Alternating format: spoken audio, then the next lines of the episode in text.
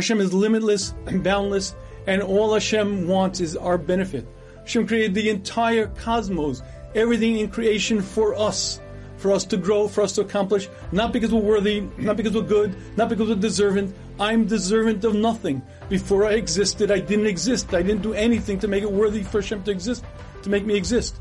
And when I exist, there's nothing I could do to pay back Hashem.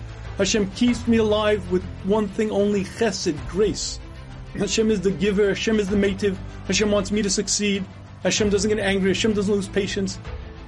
And the more I understand that, the more as I get closer to Hashem and I recognize that Hashem is the shofet, I recognize, yes, it's a very grave and serious thing we're going to stand on Rosh Hashanah. I'm going to be judged. And the judgment is across the gamut. Every human being on the planet, every issue of the coming year is decided. The stakes are high, but I have one ace in the hole. It's my God, my Creator, Avinu Malkeinu, who is the shofet, the one who loves me more than I love me, the one who doesn't lose patience, the one who doesn't get angry. And all he wants is one thing, for me to grow, for me to change, for me to do tshuva. Let's go!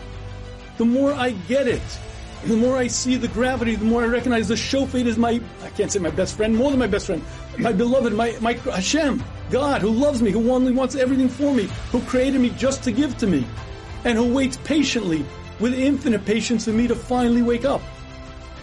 Dread, despondent, depression, those words have no connection to the avodah.